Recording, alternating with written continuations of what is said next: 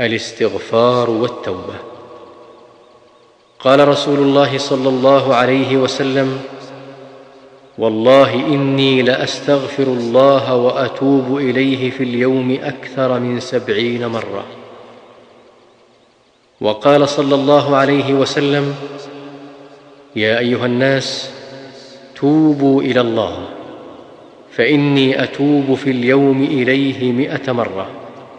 وقال صلى الله عليه وسلم من قال أستغفر الله العظيم الذي لا إله إلا هو الحي القيوم وأتوب إليه غفر الله له وإن كان فر من الزحف. وقال صلى الله عليه وسلم أقرب ما يكون الرب من العبد في جوف الليل الآخر. فإن استطعت أن تكون ممن يذكر الله في تلك الساعة فكن. وقال صلى الله عليه وسلم أقرب ما يكون العبد من ربه وهو ساجد فأكثر الدعاء.